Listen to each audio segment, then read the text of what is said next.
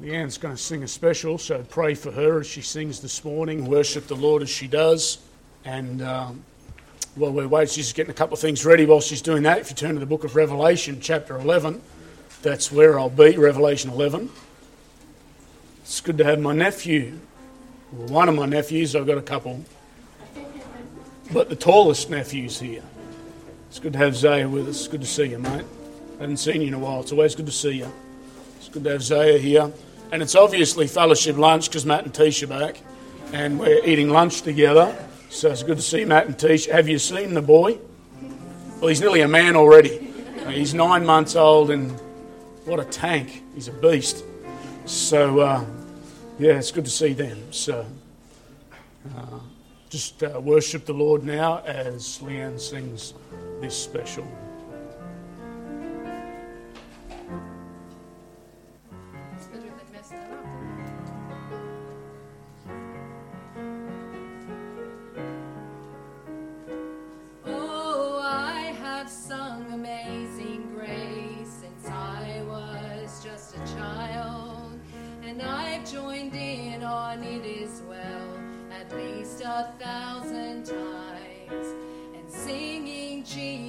Loves me is a precious memory.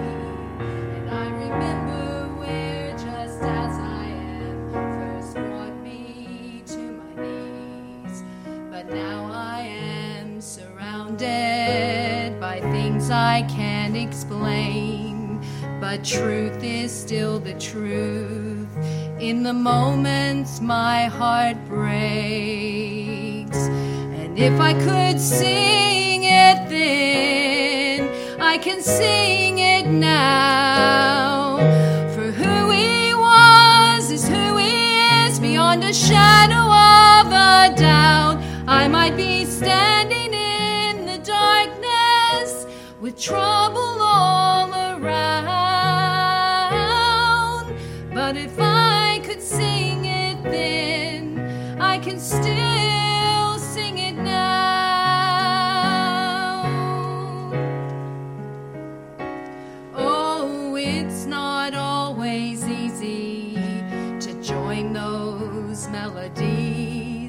but how sweetly they remind me of all I still believe.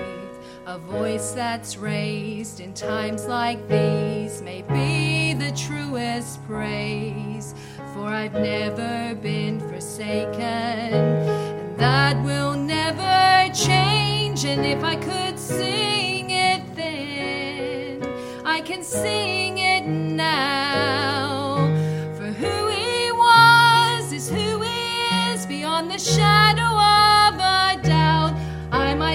Standing in the darkness with trouble all around. But if I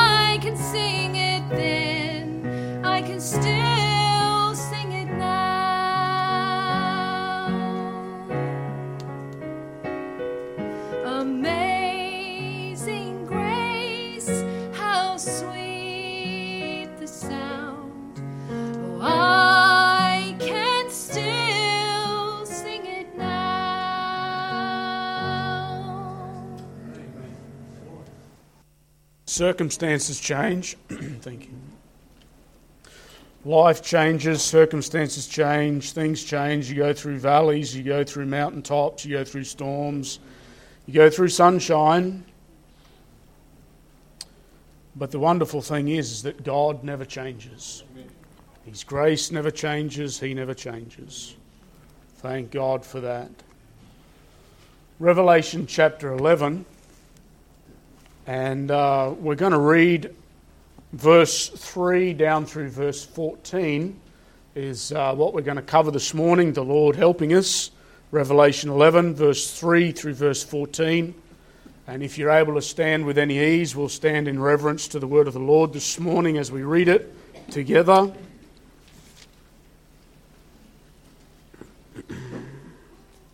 Revelation chapter 11 and verse 3.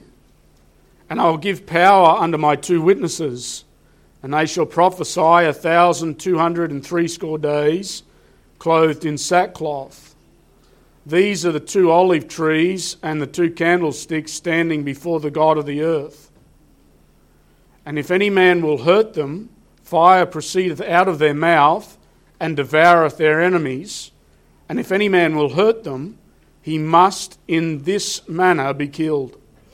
These have power to shut heaven, that it rain not in the days of their prophecy, and have power over waters to turn them to blood, and to smite the earth with all plagues, as often as they will.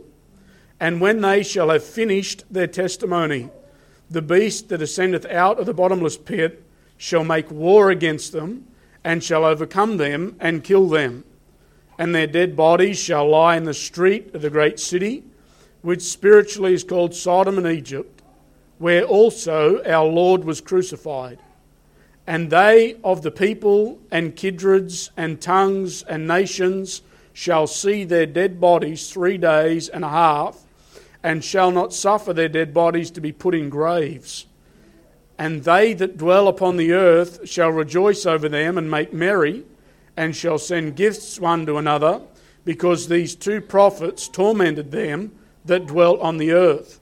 And after three days and a half, the Spirit of life from God entered into them, and they stood upon their feet, and great fear fell upon them which saw them. And they heard a great voice from heaven saying unto them, Come up hither. And they ascended up to heaven in a cloud and their enemies beheld them. And the same hour was there a great earthquake, and the tenth part of the city fell, and in the earthquake were slain of men seven thousand. And the remnant were affrighted, and gave glory to the God of heaven. The second woe is past, and behold, the third woe cometh quickly. My Lord, we need your help, and we ask your blessing. In Jesus' name, amen. You may be seated.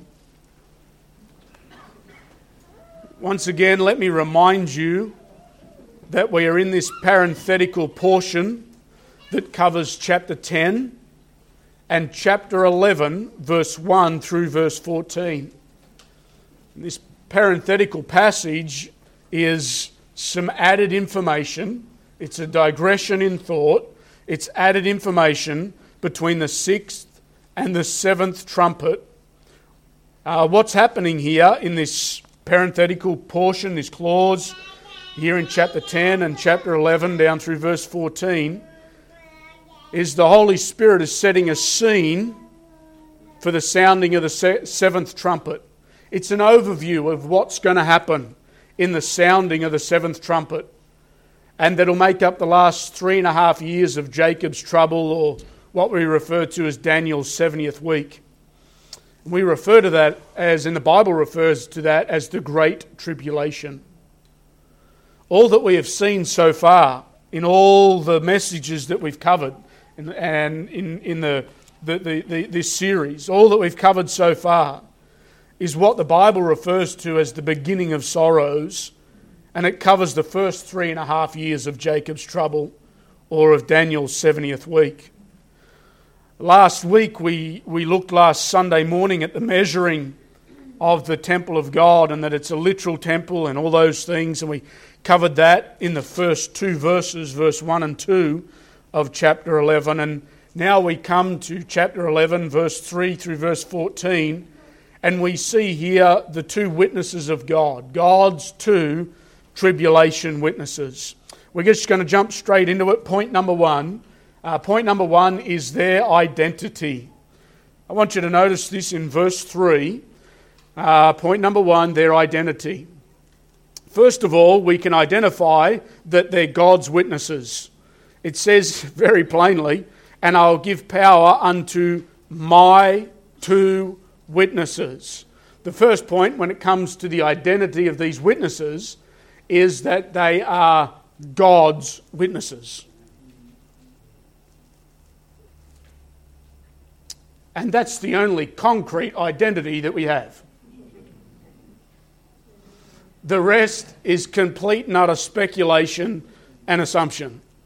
Their identity, biblically, uh, I mean, we can just nail it down concrete. The identity of these two witnesses are they're God's two witnesses. and God empowers them supernaturally. So that's my position. And as uh, Brother Neil says, uh, I believe exactly what the Bible says about that. It's a good position to take, isn't it? There are many assumptions, however, and speculations, and uh, I'll give you a couple, and you can chew over them.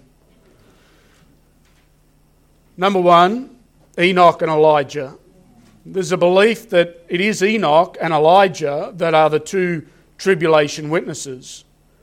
It's said, that those that hold this position, it's said that they must be Enoch and Elijah because neither died. And Hebrews chapter 9 and verse 27 says, It's appointed unto men once to die, but after this the judgment. So, based on Hebrews 9:27, it has to be these two because they have to come back and meet an appointment with death.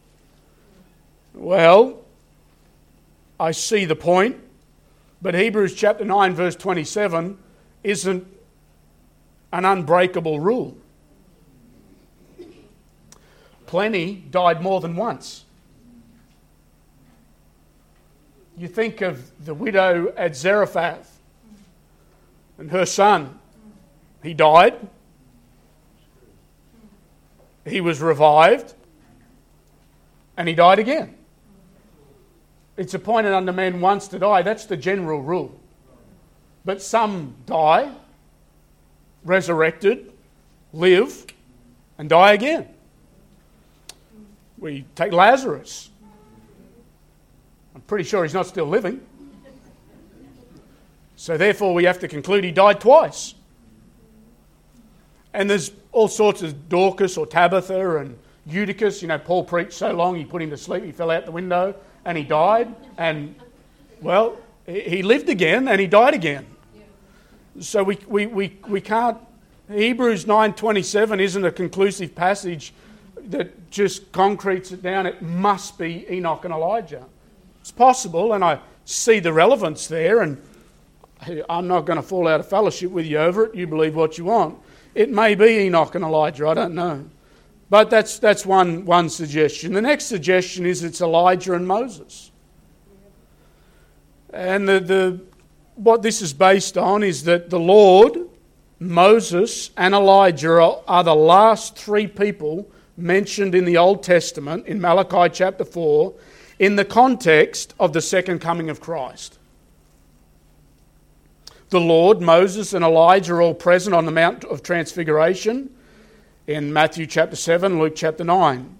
The Lord, Moses, and Elijah are the only three people in the Bible that fasted for 40 days. The Lord, Moses, and Elijah have all stood in the presence of God. The Lord, Moses, and Elijah all had enemies destroyed by fire. Number 16, 2 Kings chapter 1, and Malachi chapter 4. This is future in regards to the Lord.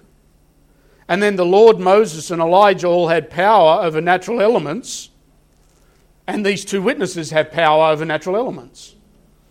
So there's a possibility that it's Enoch and Elijah, it's a possibility that it's Elijah and Moses. But then it's also a possibility that it's Joshua and Zerubbabel. Joshua and Zerubbabel are identified as the two olive trees in Zechariah chapter 3 and 5. And if you notice in Revelation chapter 11 and verse 4, jump down to verse 4, we'll cover this in a minute, but it talks about two olive trees. And a cross reference to that is Zechariah chapter 3 and through chapter 5, and Joshua is mentioned all through chapter 3, and then Zerubbabel's identified in chapter 4 and chapter 5.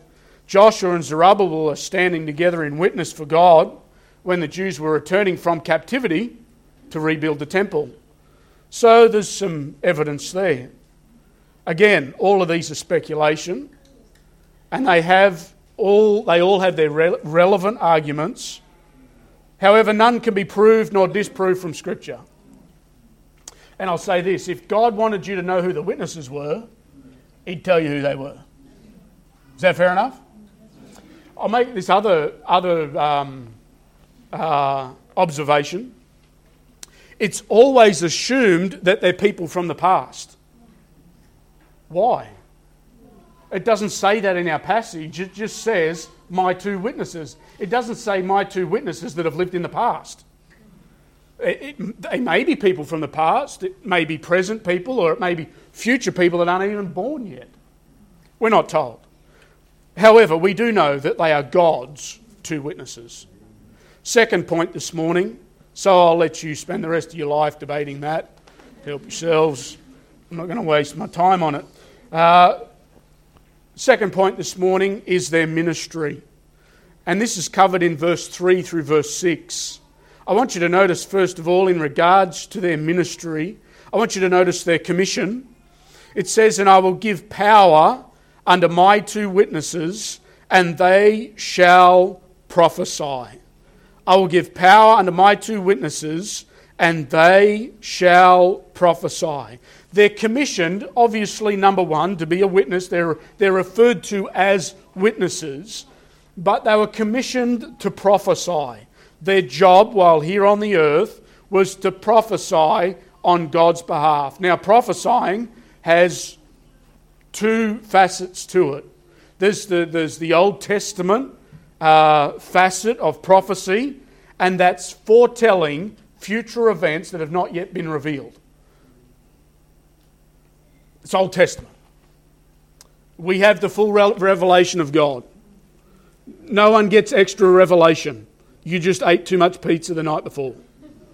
You have the full revelation of God in your hand if you have a Bible we have nobody that comes on the scene now in our day foretelling future revelation that God has not already revealed. But there's another aspect to prophecy in the Bible, and I'd like you to turn to 1 Corinthians chapter 14, and uh, we'll see this. I'm not making this up, this is Bible. 1 Corinthians chapter 14, when it comes to prophecy, there is foretelling that is prophesying, but also forth-telling, just telling forth biblical truth. And that's what a prophet of our day does in the Bible dispensation.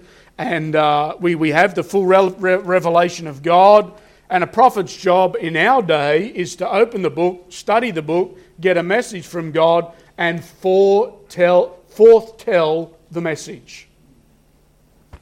So it says here in 1 Corinthians 14, and notice what it says in verse 2 For he that speaketh in an unknown tongue speaketh not unto men, but unto God, for no man understandeth him. Howbeit in the Spirit he speaketh mysteries. Notice verse 3 But he that prophesieth speaketh unto men for what reason? Edification, exhortation, and comfort. Not the revealing of unknown revelation but the preaching, the prophesying, is, is he speaketh unto men to edify them, to exhort them, and to comfort them. He that speaketh in an unknown tongue edifieth himself, but he that prophesieth edifieth the church. So, one aspect of prophesying is forth-telling the truths of God. What's going to be happening is these two witnesses, while the remnant of Israel flee to the mountains, remember that? they flee to the mountains. And that's in and around here in this setting of the, uh, of the, the sounding of the seventh trumpet and the, the pouring out of the vials. And we hit this midpoint of the tribulation period. It's where the remnant of Israel are going to flee to the mountains. But the, these two witnesses, God's two witnesses, are going to stand in Jerusalem and do battle with the beast and the enemies of God, while the remnant are taking shelter in the mountains round about Jerusalem they're going to be prophesying. What are they going to be doing? They're going to be standing and preaching against the beast, against the Antichrist, against Jerusalem and the Jews and the, the people of Israel and the world in, the, in their worship and their idolatry and everything that's ungodly that's happening there in that city at that time. They're going to be preaching against it. And they're going to be preaching the blood of the Lord Jesus Christ. They're going to be preaching about the fact that they rejected the Messiah, and they're going to be preaching about the fact that the Messiah is on his way, and they're going to be prophesying and preaching against that generation. That's their commission, is to witness for God and to prophesy. The second thing I want you to notice in regard to their ministry is their duration. Notice it in verse 3. And I saw one of his uh, well, that's the wrong. That's the wrong chapter, verse 3. I'll give power unto my two witnesses, and they shall prophesy, notice it, a thousand two hundred and three score days. That's three and a half years. So the duration of their ministry is clearly told 1,260 days. That's three and a half years in regards to their calendar. Notice it. I also want to want you to point. I want you to notice verse seven. I want to point out verse seven. It says, "And when they shall have finished their testimony." Their duration will be until God's finished with them we're going to notice that the beast overcomes them. But the beast cannot overcome them until God has finished with them. When they have finished what God has for them to do, their ministry will end. And we're told that their ministry will be 1,260 days. And so, you know, when I was thinking about this, and I've always, and I, I still do, I, I ponder and uh, I, I don't understand, but I understand a little bit more now. I always wonder why God took uh, my father in law as young as he did, Leanne and Laurie's dad, in his 50s, still being used of God. And I, I, I, why? Why? And I asked why for a long time, and I never did get an answer. But here's the answer he'd finished. He'd finished what God had for him to do. And I, I, might, I might look at that and say, well, he could have done more. And I wish he was still around and, and all the but he'd finished. He'd finished. So, can I just say, if you lose a loved one in the Lord and they're serving God and they love the Lord and they're worshipping Him and they're a child of God, God takes them, they're finished. They're, they're done. It's time to go. the third thing in regards to their ministry, I'd like you to notice their clothing. It says that they, uh, they prophesied for three and a half years in sackcloth. Now, in the Bible, sackcloth is a sign of mourning and humiliation. You find that all the way through the scriptures. Sackcloth was worn by sinners feeling the weight of their sin. Jonah chapter 3, remember the city of Nineveh? A reluctant prophet by the name of Jonah, he didn't even want to be there. He didn't even want to see them saved. He wanted God to destroy them. But he obeyed anyway and he went in and he preached. And the response of the people was because of their sin was they clothed themselves in sackcloth because they got a glimpse of the weight of their sin. But it's also worn by a prophet when they feel the weight of the ministry and the message that they've been entrusted with. That's seen in Isaiah 20 and verse 2 in Daniel chapter 9 and verse 3. So we see that these two prophets of God, these two witnesses of God, their clothing is nothing flash, but sackcloth. I want you to notice, I guess it's the fourth, I've lost count, the fourth thing in regards to their ministry is their types. Their types, and I'll explain what I mean, and notice it in verse 4. We see that their types in verse 4. It says, These are the two olive trees and the two candlesticks standing before the God of the earth. The two olive trees. That, that indicates having oil. Having oil, and that's a type of the anointing of the Holy Spirit. And we know that these two witnesses of God are empowered by God, they're anointed of God. They are the two olive trees they have oil. They have oil. And we'll look at something in a minute. But not only do they have oil, uh, but I want you to notice they're two candlesticks having light. So they have the anointing, but they also have the light. And that's a type of the light of the gospel witness. And the, ter- the purpose of any gospel witness is to shed the light in a dark world. as you live the Christian life and you give out gospel tracts or you witness to somebody and you speak with somebody and you, you try and share the gospel and you be a gospel witness, what you're doing is you're shedding a little light in a dark world. And that's our responsibility. And that's exactly what these two witnesses will be. They'll have the anointing of the Holy Spirit and they'll be shedding light in a very, very dark world. I want you to notice it's interesting, and I'll, I'll get you to turn to Revelation chapter 1. Go to Revelation chapter 1. Hold your place in 11. Uh, go to Revelation 1 and also Revelation 4. I want to make this observation as we, as we look at this. Notice there's two candlesticks here. And what it seems to me, and it seems to me that God's witness on earth has been reduced from seven candlesticks to two candlesticks. During the church age, before the church is raptured, there's a full witness. And notice it in Revelation chapter 1 and verse 20. The mystery of the seven stars which thou sawest, and that's back up in verse 13, but here's the, verse 20 is the explanation. The mystery of the seven stars which thou sawest in my, in my right hand, and the seven golden candlesticks. The seven stars are the seven angels of the seven churches, and the seven candlesticks which thou sawest are the seven churches. But we see, so during the church age, during this church age, there are seven candlesticks. Agreed? That's a full witness. That's full light. This world, right now, in this dispensation of the grace of God and the, and the church age, they have the full witness of God with the seven candlesticks. But notice what happens with the rapture, chapter 4, when the church is taken out. Uh, Revelation chapter 4 and verse uh, 5, we see the removing. Uh, and out of the throne proceeded lightnings and thunderings and voices, and there were seven lamps of fire burning before the throne, which are the seven spirits of God. Now, I'm not going to go into all the explanation of that, you study that out. It seems to me, with the rapture of the church, the candlesticks were moved from there to the presence of God. So the, the church is removed, the church is raptured, the light of the gospel is taken. Right? But now we see God sends two candlesticks back.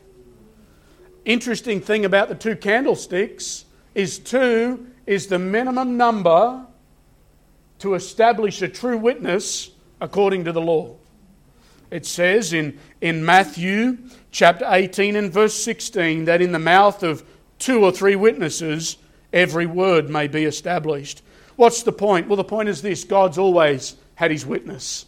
God's always had a light to the world. God's never left the world without light and without a gospel testimony and a gospel witness. So we see their types in regards to the, um, the olive trees and the two candlesticks. I want you to notice their position uh, in Revelation chapter 11 and verse 4, in regards to their ministry, we see their position. It says at the end of verse 4, standing before the God of the earth. That term, the God of the earth, is only mentioned twice in the Bible. The other time is in Genesis 24 and verse 3 uh, where Abraham is, uh, is taught, speaking with his servant, and he said, "I will make these, and I will make thee swear by the Lord, the God of heaven, and the God of the earth, that thou shalt not take a wife unto my son or the daughters of the Canaanites, among whom I dwell, but thou shalt go unto my country and to my kindred, and take a wife unto my son Isaac." What's the relevance? I'm not really sure, to be honest with you. But turn with me to Zechariah chapter 4, if you would, please. Zechariah chapter 4.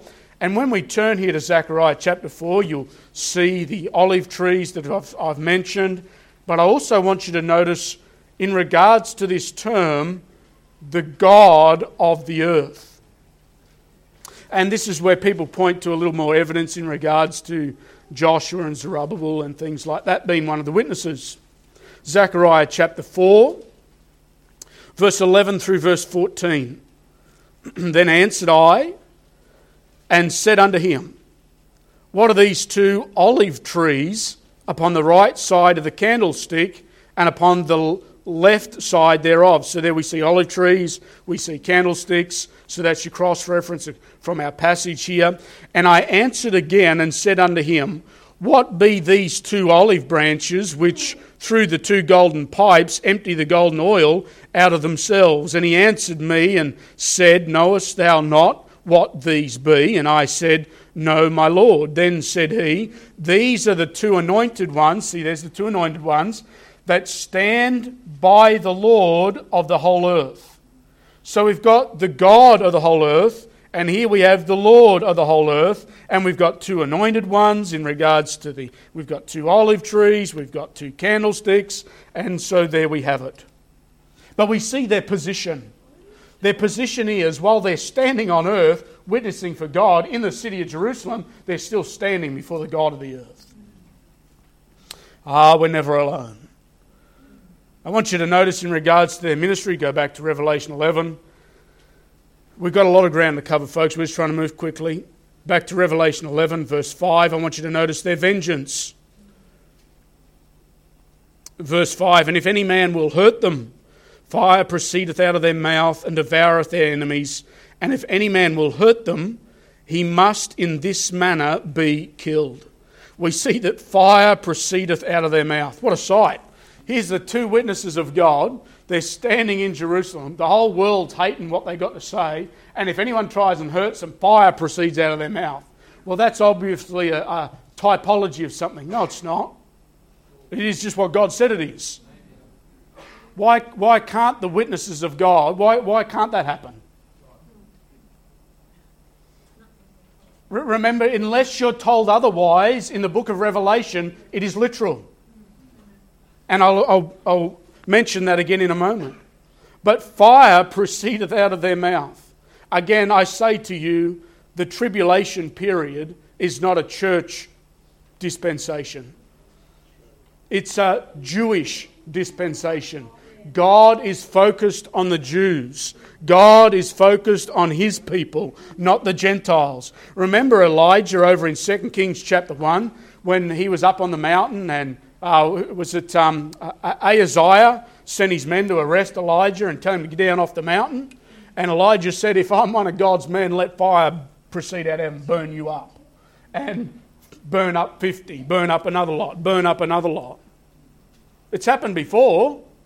Uh, but listen, again, that's Jewish dispensation, that's not church. Listen to what happened in Luke chapter 9. Luke chapter 9, verse 54, the Lord Jesus rebuked his disciples for this kind of attitude. Luke 9, 54, and when his disciples, James and John, saw this, they said, Lord, wilt thou that we command fire to come down from heaven and consume them, even as Elias did? But he turned and rebuked them and said, Ye know not what manner of spirit ye are of. For the Son of Man is not come to destroy men's lives, but to save them.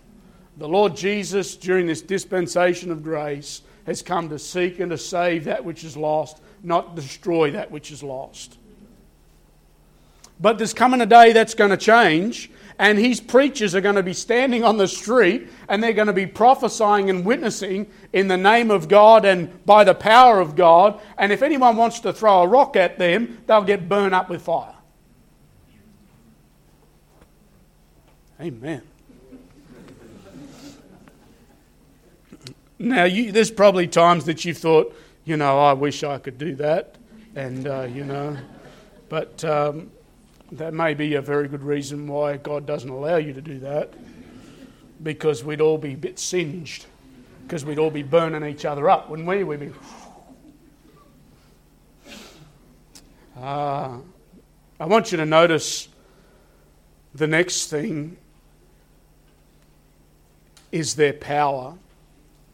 It's mentioned in verse 2 and demonstrated in verse 6, in, uh, in verse 3, sorry. In verse 3, it says, I will give power under my two witnesses. And then if you notice down in verse 6, it says, These have power to shut heaven, that it rain not in the days of their prophecy, and have power over waters to turn them to blood, and to smite the earth with all plagues as often as they will. So, God, and these are God's two anointed witnesses. They have power to take vengeance on their enemies. they just burn their enemies up. And uh, they also have power, it says, uh, to shut heaven. Power. Power to shut heaven, to stop the rain, to cause a drought. And they do it for 1,260 days. Three and a half years, it does not rain while they're witnessing and prophesying. Now you need to remember the first and third trumpet judgments, if you go back to them. One third of the trees are burnt, all the green grass is burnt, one third of the rivers and springs have been smitten with wormwood and no longer fit to drink. And now there's a drought. No rain.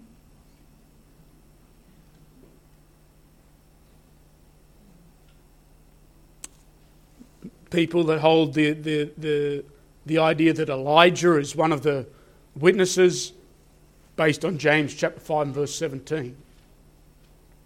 In his day, he stopped the rain for three and a half years. It's significant that there's no rain. God had told Israel that the consequences of idolatry, the beast, sacrilege, the Antichrist, would be drought. I'll give you a few. Turn to Haggai chapter 1. While you're t- turning to Haggai chapter 1, I'll read you a couple of verses. Leviticus 26 and verse 1. You shall make you no idols nor graven image neither rear you up a standing image, neither shall ye set up any image of stone in your land to bow down unto it, for I am the Lord your God. And if you jump down to verse 19, it says, And I will break the pride of your power, and I will make your heaven as iron, and your earth as brass. Deuteronomy 28 and verse 15, and it shall come to pass, if thou wilt not hearken unto the voice of the Lord thy God, to observe to do all his commandments and his statutes which I command thee this day, that all these curses shall come upon thee and overtake thee. And then verse 23 says, And thy heaven that is over thy head shall be brass, and the earth that is under thee shall be iron. Now you're in Haggai chapter 1 and verse 9. Ye looked for much, and lo, it came to little. And when ye brought it home, I did blow upon it. Why, saith the Lord of hosts? Because of mine house that is waste, and ye run every man unto his own house. They neglected God and the temple of God. Therefore, the heaven over you is stayed from dew, and the earth is stayed from her fruit. And I called for a drought upon the land, and upon the mountains, and upon the corn, and upon the new wine, and upon the oil, and upon that which the ground bringeth forth, and upon men, and upon cattle, and upon the labour of the hands. It's always been a consequence for Israel idolatry, sacrilege, heaven's brass, earth is iron. That's how God's dealt with his people. And he's doing it again now in this last three and a half years of Jacob's trouble. We see that they have power over waters to turn them to blood. We see that they have, back in, sorry, back in Revelation 11, we see they have power over waters to turn them to blood. They have power to smite the earth with plagues, if it is as if the earth is not already reeling enough. But yet we see, as with the pouring out of the seven vials, we see more to come. So we see, uh, we see, we see their identity, we see their ministry. Uh, thirdly, this morning, I'd like you to see their death their death in verse 7 through verse 10. The first thing in regards to their death, I'd like you to notice their, the timing of their death. And I've already mentioned it, but I will mention it again. When they shall have finished their testimony. Their death will come when their testimony is finished. I'm reminded of Paul in 2 Timothy chapter 4 and verse 7. I have fought a good fight. I have finished my course. And then our blessed Lord and Saviour upon the cross in John 19 and verse 30, when Jesus therefore had received the vinegar, he said, It is finished. And he bowed his head and gave up the ghost. He didn't give up the ghost until it was finished when he had finished everything his father had for him to do, then he gave up the ghost. He wasn't murdered. Jesus was not murdered. He laid down his own life. He gave up the ghost. No, he wasn't overcome by man. He gave up the ghost. He laid down his life for you and for me. But he did not do that until it was finished. And the timing of the death of these two witnesses will be in God's timing, not the timing of the beast, but it's in God's timing when they have finished what God has for them to do. So, in regards to their death, we see their timing. But also, I want you to notice the beast or their enemy. Notice that it says in verse 7 And when they shall have finished their testimony, the beast that ascendeth out of the bottomless pit shall make war against them and shall overcome them and kill them. This is the first mention of the beast in the book of Revelation. Interesting note God gives no explanation. God doesn't have to explain anything to you or me. He just says the beast that ascendeth out of the, out of the bottomless pit. And it's the first mention of the beast in the book of Revelation. No explanation. What do we need to do? Just believe God. Well, I don't understand. You don't have to, you have to believe. So, what I have to believe is right now there's a supernatural beast in the bottomless pit right now. He's there. He's supernatural. He's living in the bottomless pit, just waiting for that day.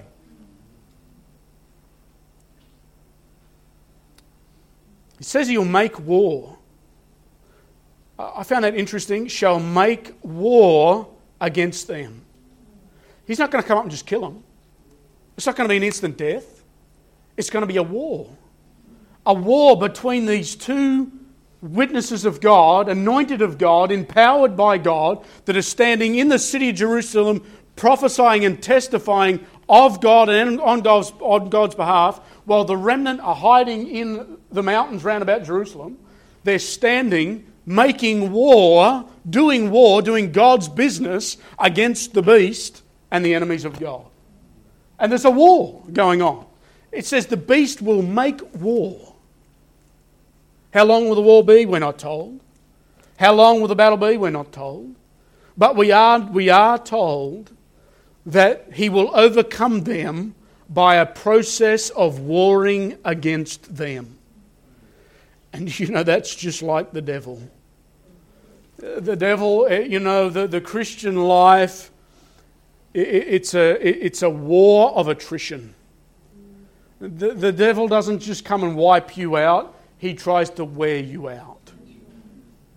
Just wear you down. Trial after trial after battle, sin, failure, health, finances, whatever.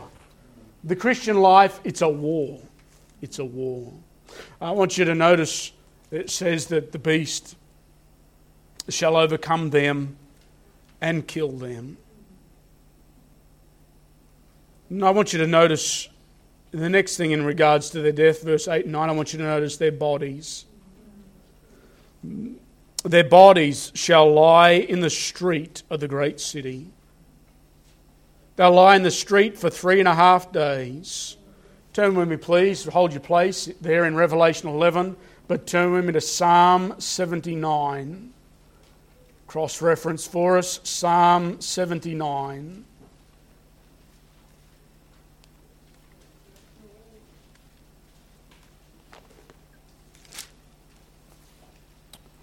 Verse 1 through 5, and then we'll notice verse 10 as well.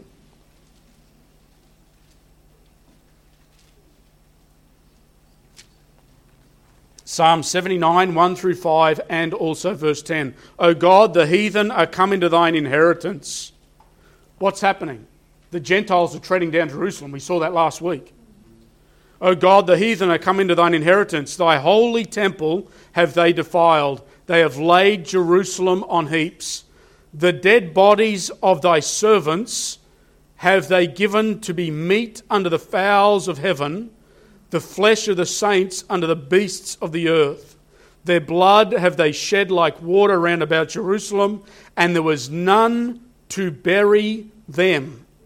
We are become a reproach to our neighbours, a scorn and derision to them that are round about us.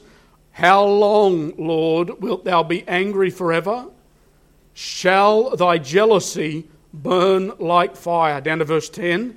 Wherefore should the heathen say, Where is their God? Let him be known among the heathen in our sight by the reven- revenging of the blood of thy servants, which is shed. I want you to, I want you to remember verse 10 as we get down to verse 10 in Revelation chapter 11. Are you staying with me? Just take note of verse 10 and cross reference, that against Revelation 11 and verse 10, and we'll get down to verse 10 in a minute. So here we see the servants of God lying in the streets of God, just like it says in Psalm 79 none to bury them, none to put them in a grave, they're just lying in the streets. Of what city? Of that great city. We know it's Jerusalem because it says where also our Lord was crucified. But I want you to notice it says which spiritually is called Sodom and Egypt again, the Holy Spirit tells us it's not literal. So if the Holy Spirit tells you it's not literal, it is literal. And so here it says Jerusalem spiritually, it's a type. It's Jerusalem's not really Sodom and not really Egypt, but it's spiritually it is Sodom. Spiritually it is Egypt. Not literally. So it says here Sodom. Well, we know what's associated with Sodom is sexual immorality. We know what's associated with Egypt. They were guilty of idolatry, but also the oppression of God's people.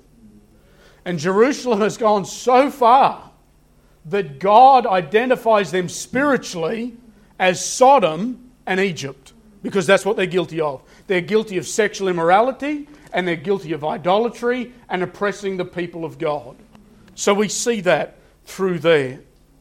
Verse 9 says, And they of the people and kindreds and tongues and nations shall see their dead bodies. Now, here we've got a whole lot of speculation and assumptions again, and there's all sorts of talk about how the whole world at once is going to be able to see the dead bodies of these witnesses. It says there has been, and uh, there's just, there's just a lot of speculation in and around all that. Now, as new technology is discovered, new, new ideas are added. So you remember satellite TV? Well, that's history. Who cares about satellite TV? But when satellite TV came out, it was all that, that's how the witnesses are going to be seen. You heard about this satellite TV? You put this like a, it's like a dinner plate on your roof. And you can see stuff, you can just get stuff into your house, onto the box from all over the world. It's amazing. Oh, it's, that's history right? And we had video cameras that were like three bricks. It's a video camera, that's how it's going to happen. And then we got smartphones. Well, hasn't that changed things?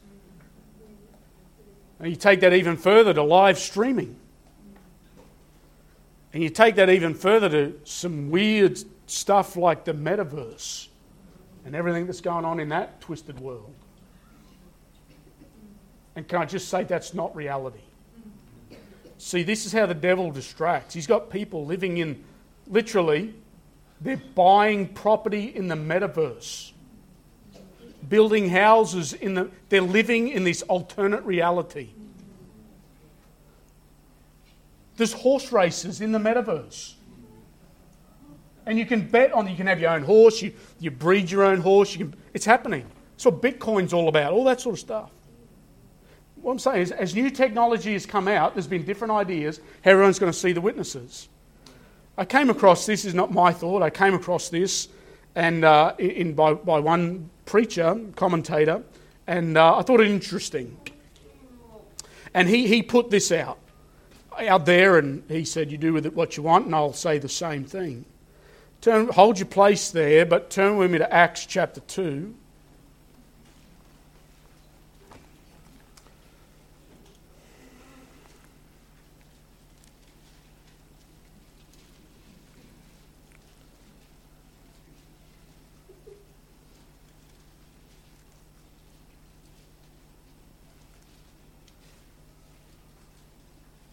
In, in Revelation, you turn to Acts 2, I'll be there with you in a minute. In Revelation 11 and verse 9, I'll just remind you what it says. And they of, of the people and kindreds and tongues and nations shall see their dead bodies. So we've got people of all different kindreds, all different tongues, and all different nations. So now go to Acts chapter 2, uh, day of Pentecost.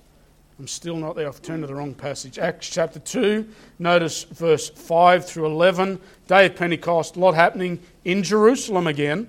And there were dwelling at Jerusalem Jews, devout men out of every nation under heaven. Every nation under heaven. Now, when this was noised abroad, the multitude came together and were confounded, because that every man heard them speak in his own language.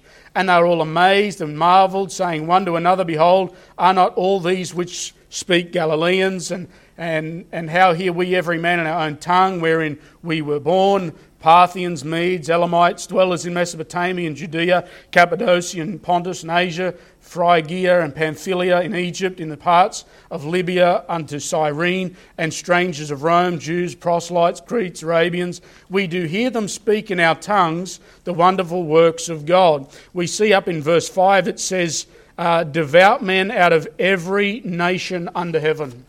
There's an awful lot happening in Jerusalem in that day. There was a lot, of, lot going on, and there was people from all over the world gathered there to see what was going on. And the thought is, is in this day, you've got the Antichrist, you've got the beast all centered there in Jerusalem again, and people from all nations, all kindreds, gathering there to check it out.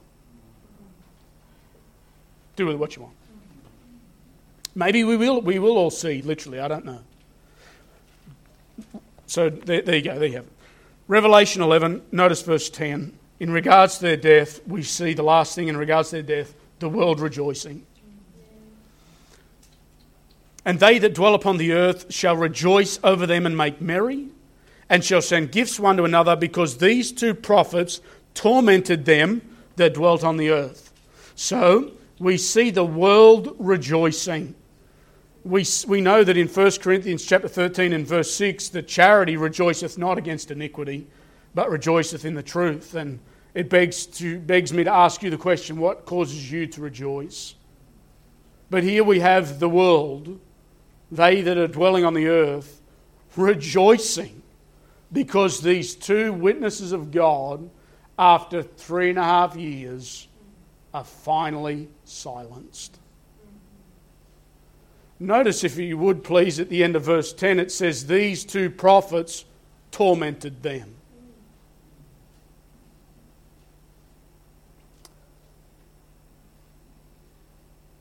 the preaching of God's word is often a torment and an offense to those that are opposed to God, opposed to the word of God, opposed to the ways of God, living in sin and rebellion.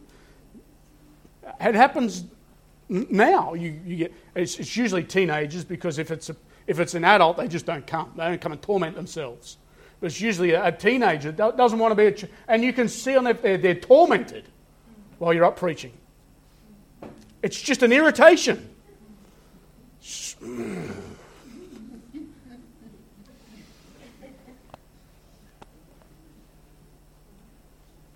These two prophets of God, don't you think, don't you think what they're preaching, they're preaching in love? God is love. They're not being hateful. They're preaching on behalf of God, empowered, anointed by God, and the response of when they finally shut up is rejoice. Finally. Not only are they rejoicing, but I find it's interesting that they're sending gifts. It says they're making merry and sending gifts one to another.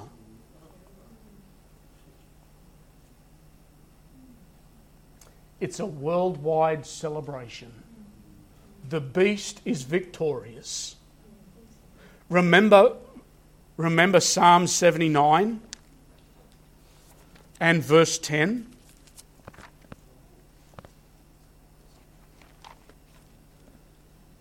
Wherefore should the heathen say, Where is their God? Yeah, where's your God now? Our God killed your man. One commentator suggested that the making of Mary and sending gifts is perhaps uh, an indication to the timeline Christmas. I don't know. Lastly, this morning, notice their resurrection. Oh, they're rejoicing for three and a half, three and a half days. They're having a time. Oh, yeah. They're singing and they're dancing and they're making, they're mocking them, they're ridiculing, say, Where's your God now? And, and they're, they're having a time in their sin. And they're rejoicing and they're shouting the victory, and we won, and the beast and the Antichrist, and woohoo, and the mark of the beast, and all the rest of it. But, but, notice verse 11, and after three days and a half, the Spirit of life from God entered into them, and they stood upon their feet, and great fear fell upon them which saw them. We see the duration of their death is three and a half days. That's mirrored in the life of Jonah and the life of the Lord Jesus Christ, and we, we won't linger there because we're running out of time. But we see that their death, their death is for three and a half days. Their body lies in the street while the world is mocking and ridiculing, rejoicing, making merry, and sending gifts one to another. And then all of a sudden, it says, it says the Spirit of life from God entered into them. And I was thinking about it yesterday while I was mowing. A great time to meditate and think while you're mowing. And, uh, you know, riding around on the mower, doing some thinking, some meditating, and uh, thinking about the message. And I was thinking, about, wouldn't it be funny uh, you know, there's, there's that crowd, and, and, then perhaps there's a crowd dancing around them and spitting on them and jeering and ridiculing, and then they see that little finger just move a little bit. or that one eye pop open. Yeah. Change your tune a little bit. Spirit of life, the resurrection of life it says in Genesis 2 7, back at creation, and the Lord God formed man out of the dust of the ground and breathed into his nostrils the breath of life. Man became a living soul. It says that they stood up, they stood upon their feet.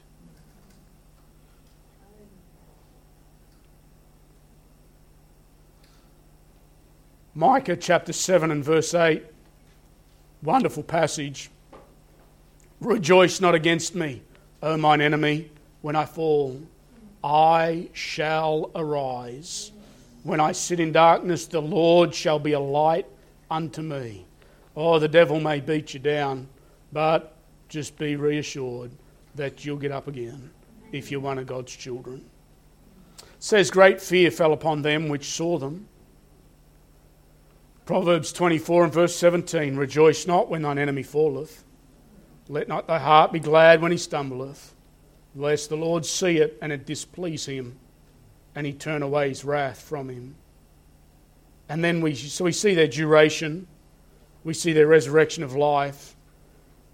They have nothing more to say. We're not told they say anything. The testimony's finished. But we see their ascension into heaven in verse 12. A great voice from heaven saying unto them, Come up hither. The other place that it's said, come up hither, is in Revelation chapter 4 and verse 1 in relation to the rapture of the church.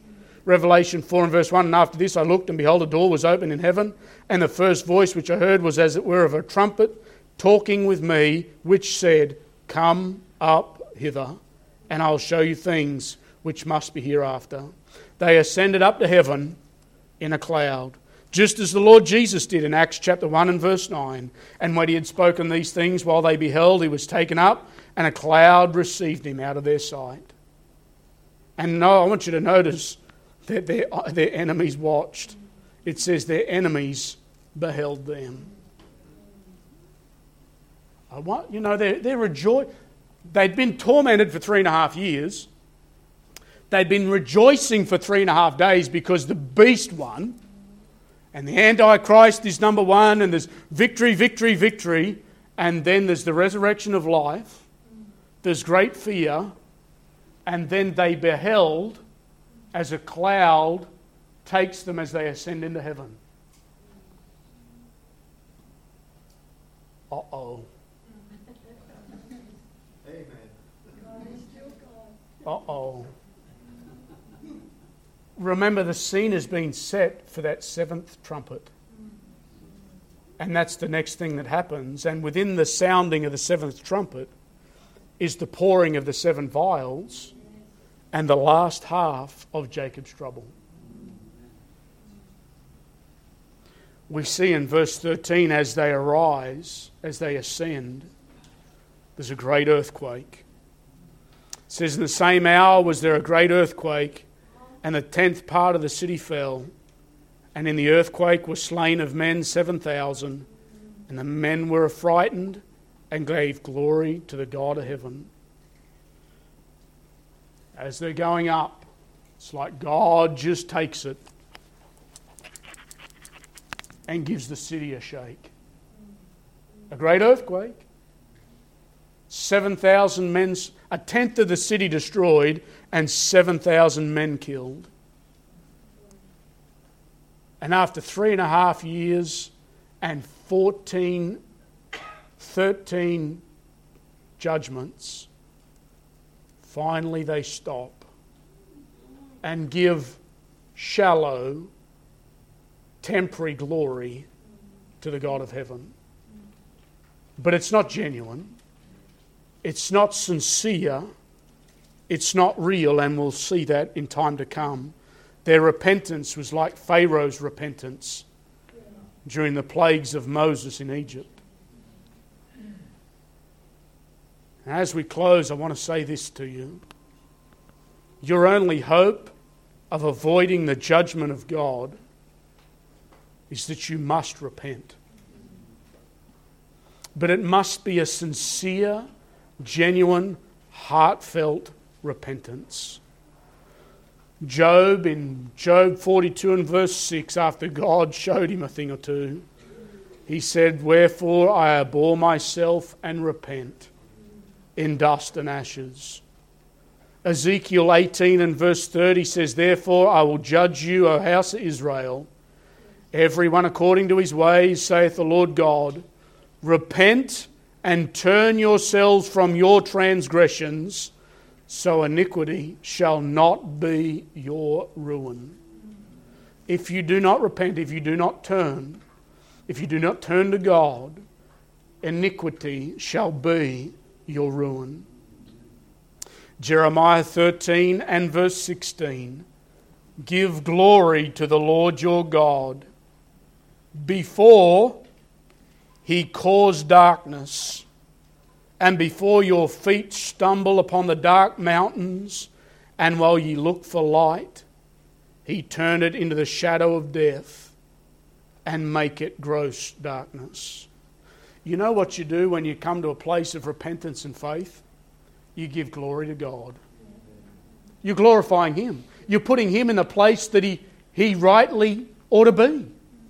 You're dethroning yourself. You're taking yourself off the throne of your life and placing God upon the throne, and you're glorifying God and saying, "Have uh, uh, you're right and I am wrong. You're holy, I am wicked." And taking that position that Job took, I abhor myself in dust and ashes.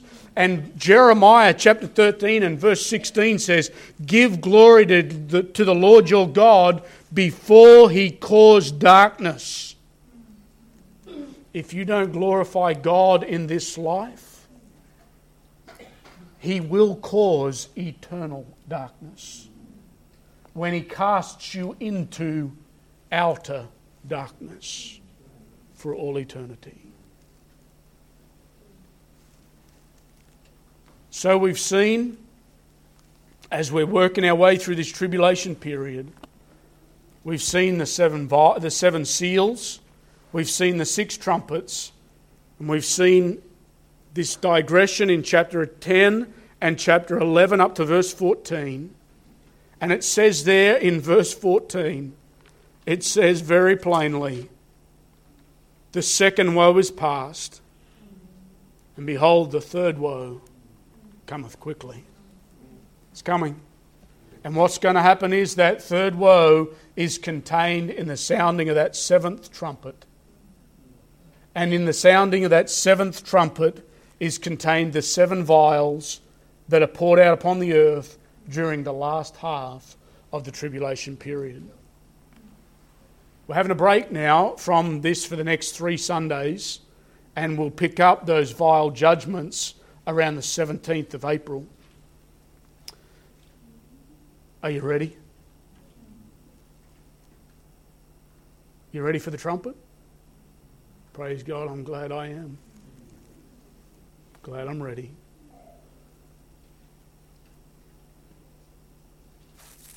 Not going to have a hymn of invitation, we're just going to leave it there this morning. Uh, I'm going to ask Brother Paul Anger, please stand and close us in a word of prayer. And then after Brother Paul stands and prays, I do want to invite you to stay for lunch. Please stay. Uh, if you didn't bring anything, it doesn't matter. There's always too much food. And uh, we, we, would love for you to stay in fellowship with us, get to know us. Uh, so we'll be eating lunch, and then we'll be having our afternoon service at 2 p.m. What we're going to do in the afternoon service uh, I don't know whether I tell you or not.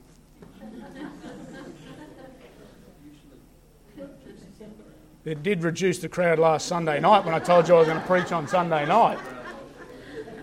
Strike a light. We, we, we, were, we were pretty low Sunday night.